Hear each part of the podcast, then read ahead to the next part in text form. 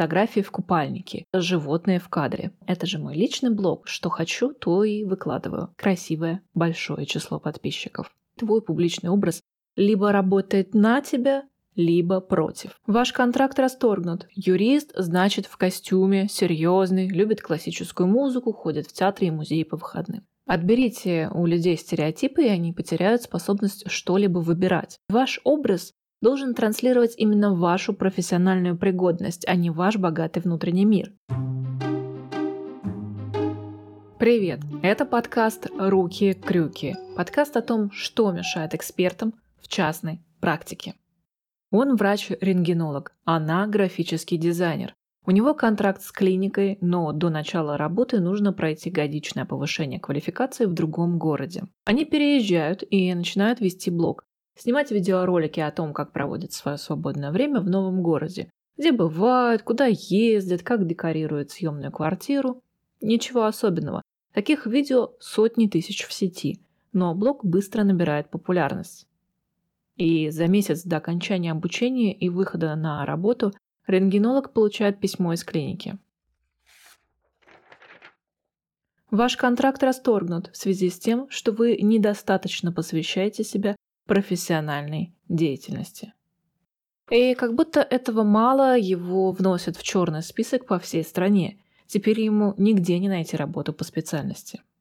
Эта история произошла в Канаде, но мы все знаем похожие примеры, Людей увольняют с заведения социальных сетей, их не берут на работу, расторгают контракты, запрещают вести социальные сети, подвергают всяческому осуждению. И это при том, что мы живем в эпоху социальных сетей, когда быть заметным – это основной ключ к успеху. Так почему же это происходит? И как тогда вести социальные сети, чтобы это было не в ущерб себе? подкасте «Руки-крюки» мы говорим о том, почему успех приходит не ко всем. Какие установки мышления заставляют совершать ошибку за ошибкой?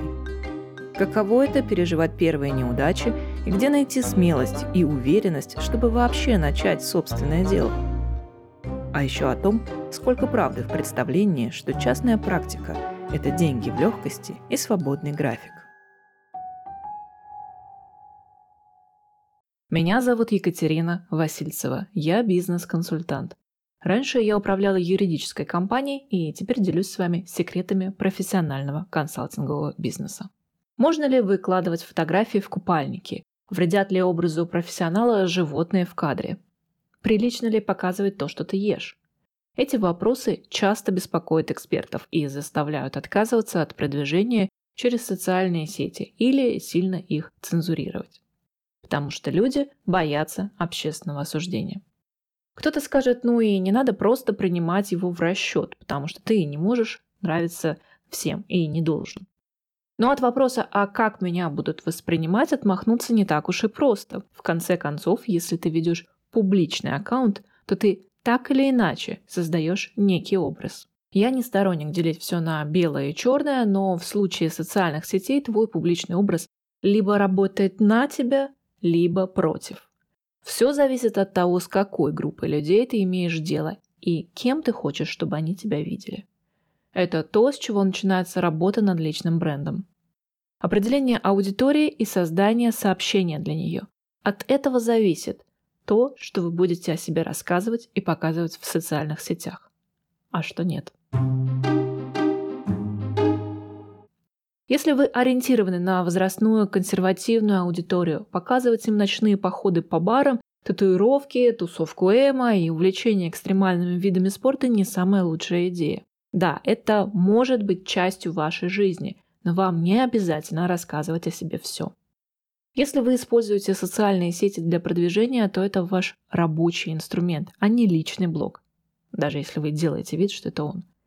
Он должен передавать нужное вам сообщение, управлять общественным мнением о вас среди важной для вас группы людей. Иначе просто не будет никакого продвижения. Почему важно относиться к социальным сетям как к профессиональному инструменту? Потому что люди воспринимают усредненный образ. Важно не то, кто вы, а чем вы можете им помочь. И ваш образ должен транслировать именно вашу профессиональную пригодность, а не ваш богатый внутренний мир – если, конечно, вы хотите продавать свои услуги и свою экспертность. Если вы адвокат, врач или психолог, любой специалист, который работает с трудными жизненными ситуациями, то ваши клиенты чаще всего обращаются к вам, когда им плохо. А это значит, что вы должны вызывать у них колоссальное доверие, буквально одним своим видом быть способными их успокоить. Они под надежной защитой. Вы справитесь. А вот если вы дизайнер или креативный продюсер, вы должны производить уже другое впечатление, что вы способны генерировать нестандартные решения, что вы чутко чувствуете вкусы заказчиков и так далее. Люди мыслят стереотипами. Юрист значит в костюме, серьезный, любит классическую музыку, ходит в театры и музеи по выходным. Дизайнер выглядит модно, ходит на выставки современного искусства. Вы можете быть другим. Но если ваша отличная от стереотипа сторона не усиливает впечатление о вас как о человеке, который может быть полезен, то опять же не обязательно ее выставлять на показ. Стереотипы – это важный ориентир для тех, кто не является профессионалом в отрасли. Это один из немногих инструментов, с помощью которых мы оцениваем специалистов и принимаем решения, достойны ли они нашего доверия. Да, это ошибочный подход. Но альтернативы просто нет. Если ты знать ничего не знаешь про стоматологию, то как ты определишь, хороший это стоматолог или нет? Да, есть отзывы, и рекомендации, но мы на самом деле чаще доверяем собственному впечатлению, чем словам других. Отберите у людей стереотипы, и они потеряют способность что-либо выбирать. Так устроен наш мозг, и с этим приходится считаться. Так что если вы ведете или планируете начать вести социальные сети для продвижения, то вы должны понимать, что нет никаких универсальных правил. Кто-то, выкладывая себя в купальнике, успешно продвигается, а у кого-то от этого может рухнуть карьера. Не забывайте цель, для чего вы это делаете, что вы хотите получить от своих социальных сетей на выходе. Однажды одна девушка сказала мне, что она очень хочет вести блог, но не может решить, какой ей вести, профессиональный или кулинарный. Ей очень нравилось готовить. И я спросила ее, а чего она хочет от блога, зачем он ей? Она ответила, что просто хочет, чтобы в ее профиле отображалось красивое большое число подписчиков. Искушение выкладывать себя, свой образ жизни и получать за это социальные поглаживания велико. Как говорят некоторые, ну это же мой личный блог, что хочу, то и выкладываю. Не поспоришь. Но и у людей есть право составить свое мнение о вас на основе того, что вы о себе рассказали. В том числе и о вашем профессионализме.